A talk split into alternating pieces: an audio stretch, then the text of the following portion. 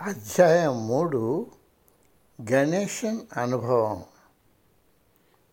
నా వ్యాపార వ్యవహారాలతో నిమగ్నమై ఉన్న గురుదేవుల ఆసుపత్రి ప్రాజెక్టుకు భారతదేశానికి ప్రయాణిస్తూ నేను నా అల్ప సహాయాన్ని అందజేయడం కొనసాగించేవాడిని.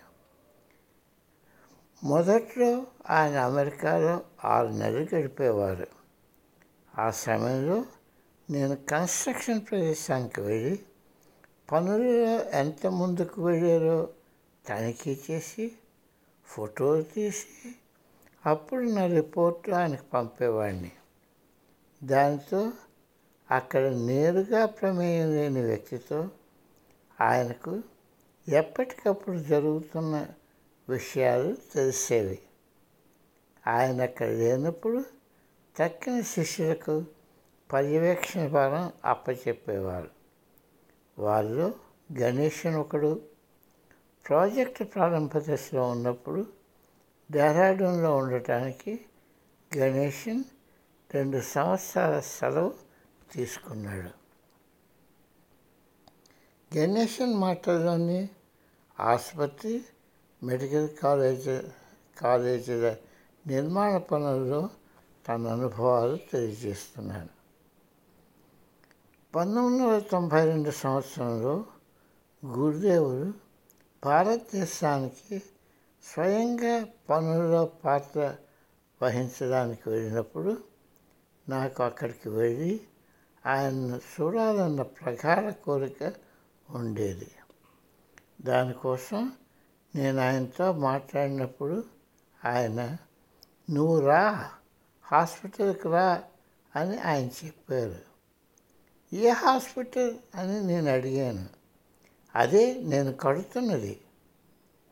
నేను మోహన్ డెహ్రాడూన్కి పంతొమ్మిది వందల తొంభై ఒకటి సంవత్సరంలో వెళ్ళినప్పుడు మేము ఆ రేకుల షెడ్లో ఉన్న క్లినిక్ చూసాము.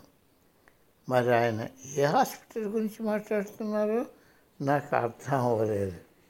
అయినా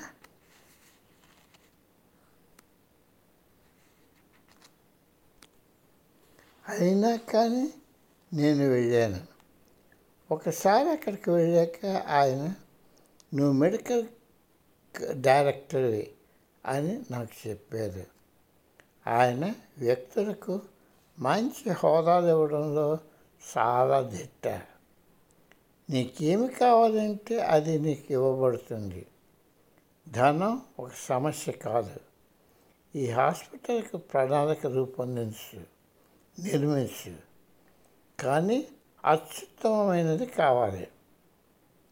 నీకు ఇలాగ నిర్మించడానికి దొరికే ఒకే ఒక అవకాశం ఇది. నేర్పుతో అది చెయ్యి. ప్రేమతో దానికి పూత పూయి అని ఆయన ఉత్తేజపరిచే వాక్కులు.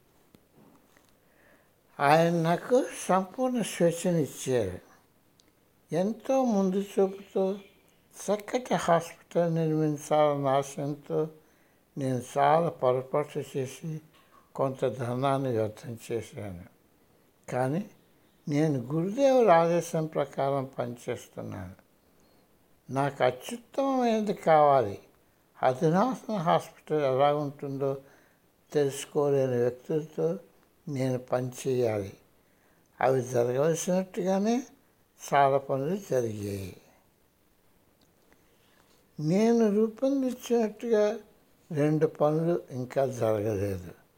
దానిలో మొదటిది వే వేడిని పరిధిపరిచే కొలిమి అదే హీట్ కన్జర్వేషన్ ఇన్సినేటర్. హాస్పిటల్ పర్యావరణ పరంగా ఉన్న ప్రాంతంలో కడుతున్నాం. అలాంటప్పుడు అధునాతన కొలిమి అదే ఇన్సినేటర్ పెడితే కాలుష్యం జరగదు.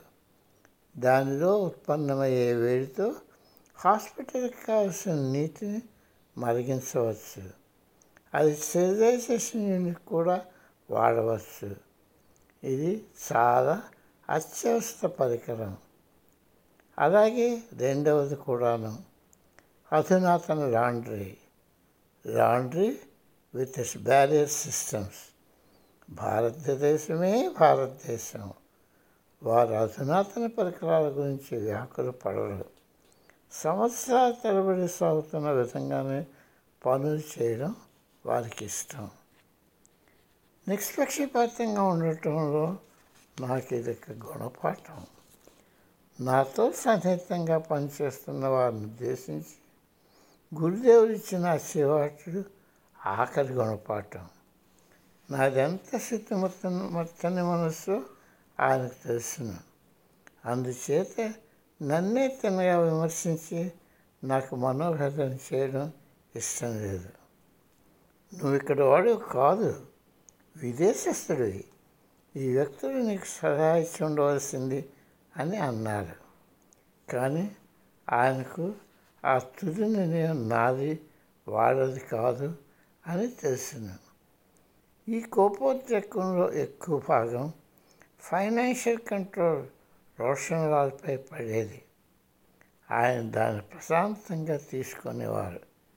ఇప్పటి వరకు ఇదంతా నేను నా అహం నా సాంకేతిక పరిజ్ఞానం పక్కన పెట్టి రోషన్ లాల్తో ఆయన పద్ధతుల్లో పనిచేయడం నేర్చుకోవాలని చెప్తున్నట్టు నేను గుర్తించలేదు. అదంతా తీవ్రంగా తిట్టడం పూర్తయ్యేదాకా అది నాకు స్ఫురించలేదు. ఇప్పటికీ కూడా నేను నా హాన్ని ప్రక్కకు పెట్టలేకపోయాను.